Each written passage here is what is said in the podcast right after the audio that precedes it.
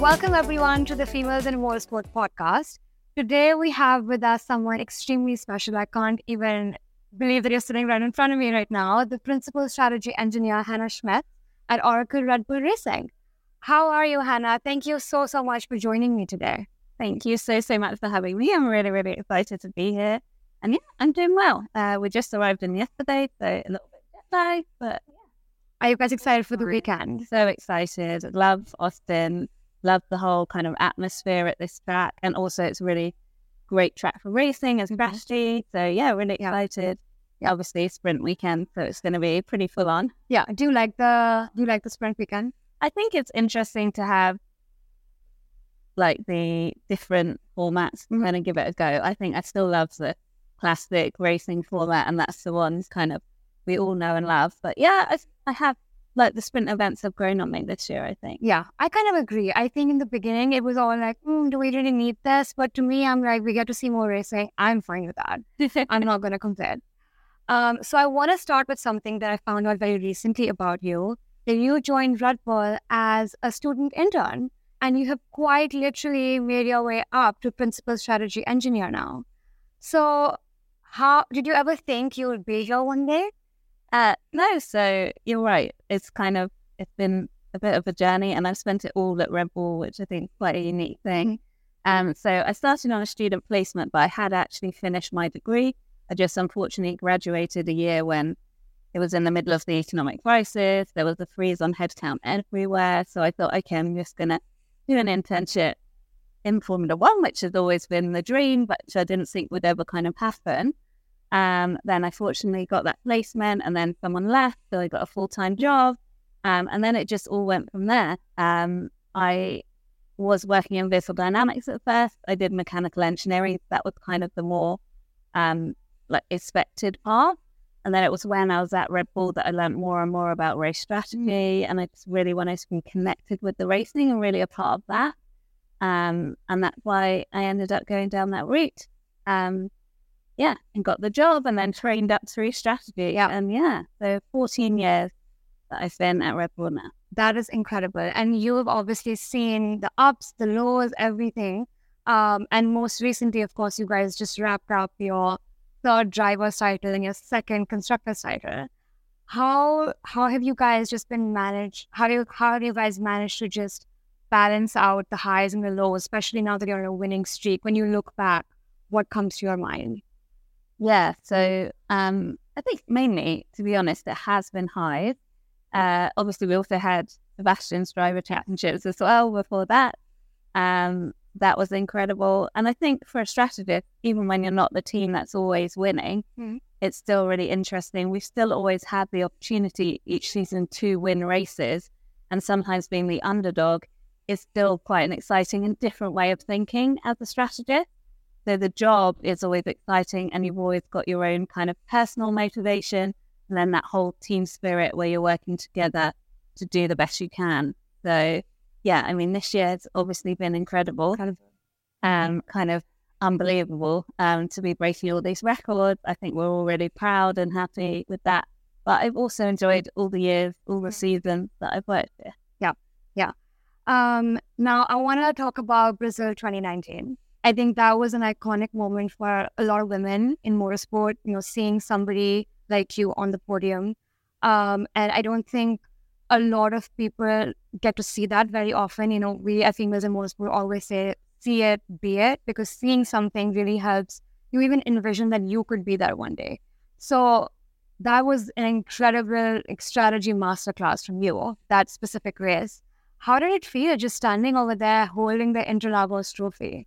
Yeah, it felt absolutely incredible. It, I think when you watch the podium, you think it's quite a quick ceremony, but actually standing there, trying to take in that you're up there because of a decision you made. Obviously, we only win races as a team with everybody's parts coming together, but that was quite um, an intense decision um, to pit and give up the lead under the safety car. Um, so yeah, I felt like yes, I've made that decision. It paid off, and then to get go and receive the trophy, it's obviously an incredible honor. And yeah, it was an incredible feeling. Yeah. I think for me personally as well, I just um, come back to work after having my first child, And so it felt like, yeah, you're proving that you can still be here, you can still do this. Um, they could obviously watch it on TV a bit young to take it in at that stage.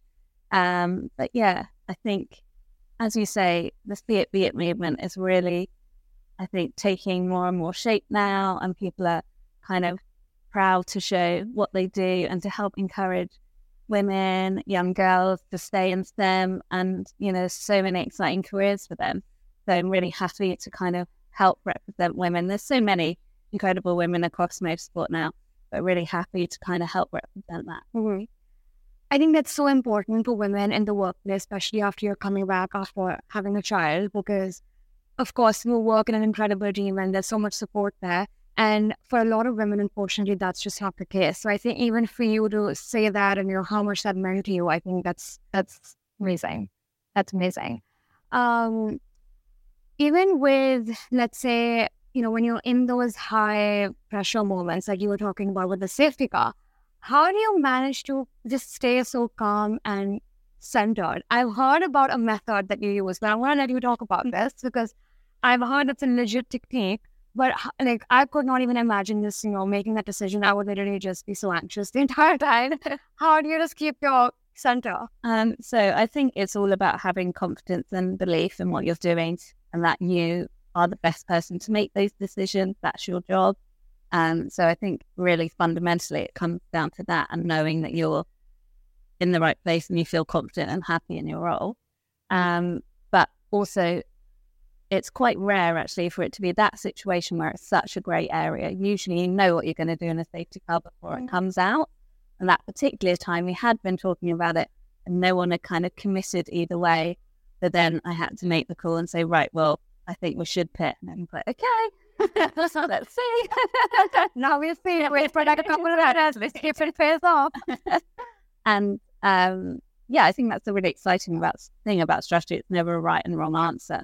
But as you say, I think the other role of a strategist is to stay calm mm. when lots of people are get everyone's very passionate and excited. Everybody wants to win the race. Everyone has different opinions and data.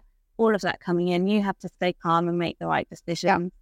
Um, and so for me, a technique which I got taught quite early on when I first started out in strategy is that if you place your palms downward, mm-hmm.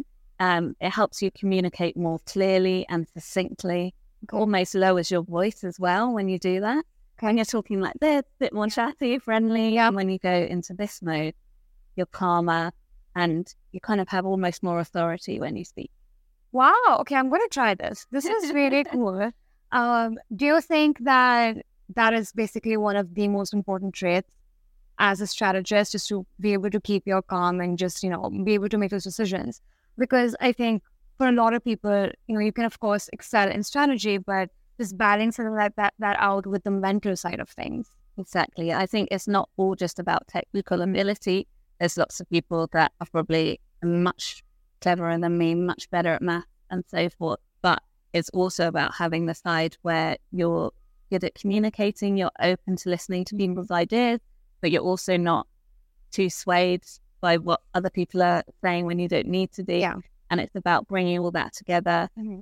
um, so that you can make decisions together. Everyone feel like they're on board mm-hmm. with what you're doing and, and make sure you're making the right recommendations. So I think communication and, yeah, staying calm, having a level head, yeah, are really important. Like, know, people are getting angry at you. Don't rise to it. yeah, fair. That's fair. That's a really good tip, actually. Um, just out of curiosity, what is the hardest variable to work against when you're strategizing for the next race, let's say? Um, so probably the main thing in strategy is the tires and how they're going to hmm. perform. Mm. So if they're particularly uh, tricky, so probably Qatar was a good mm. um, yeah. example of yeah. that, where things happen that you don't expect and that you can't see happening. Um, that can be really difficult. So I think the tire behavior is always the main thing.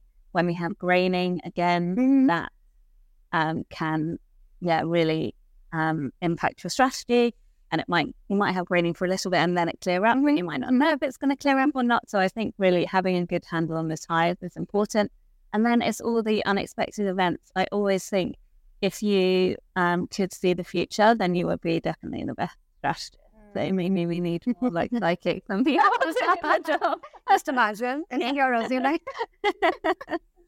Yeah. I remember, I think someone asked Max in a post race interview, did he think about going on SOPs? And he was like, absolutely not. Yeah, I remember seeing that and I was like, okay, that makes a lot of sense. Um, so, you know, because you're in this position, obviously in the leadership position as a woman, do you, did you ever find that, you know, going to that role as a strategist where other people need to pay attention to you, listen to you, respect your decisions, was that ever a bit of a struggle? Um, I think probably. I mean, it's really difficult for me to say because obviously I've always just been a woman. And so not just. I mean, I've always been a woman. it's a yeah. great thing to be. I'm not yeah. saying that. Um, I've always been a woman, so I don't know how different my career would have been if I'd been a man. But I do think um, it was difficult to be one of the first women to sit on the pit wall and to tell. You have to tell people what to do, and they have to trust in what you're saying and have faith and belief in you. And so I think that it probably did take a bit longer um, because of that, not because of anything personal, but more because of people's perceptions mm. of how women are and whether they think they can deal with those mm. environments. And I think that was the main thing of like concern of whether you mm. be able to deal with the pressure yeah. and etc. Yeah. And I think people often feel women are maybe more emotional, mm-hmm. and I can be emotional. I'm not at all when I'm on the pit wall. Of course, yeah. But I can be in other things in life. And I, I think actually that is a strength. And I think mm. as more and more women get into positions of responsibility, we can show actually how good that is. Yep. And empathy is so important yeah. um, and a really valuable trait um, yeah. for a leader. And yeah, I completely agree. I think there's so much to be said about being emotionally, being emotional as a strength because I think for so many years women were always told in the workplace, you know, behave more like a man to be taken more seriously. But I think now women are starting to, you know, really come out of their own and be like, you know, I'm emotional, yes, but that's strength. It's not a bad thing to be empathetic, like you said. Exactly. Yeah. And I think I had maybe a fair bit of that at the start of my career, like mm-hmm. being told how it should be, which is fine. And you do have to act in certain ways to get to where you want and for people to respect you. Mm-hmm.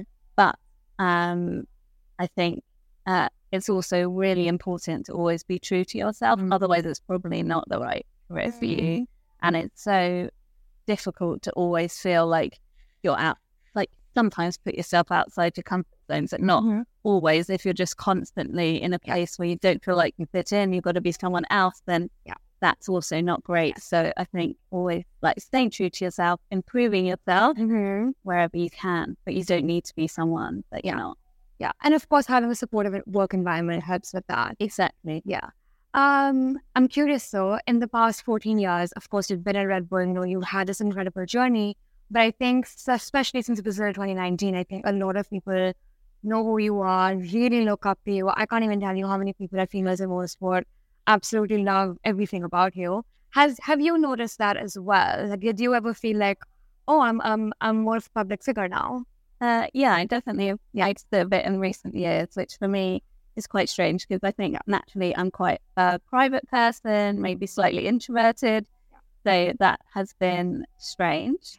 But because of the see it be it movement, then I'm happy to do it if it helps yeah, like inspire others and encourage others. But on a personal level, like rather like, you know. Yeah.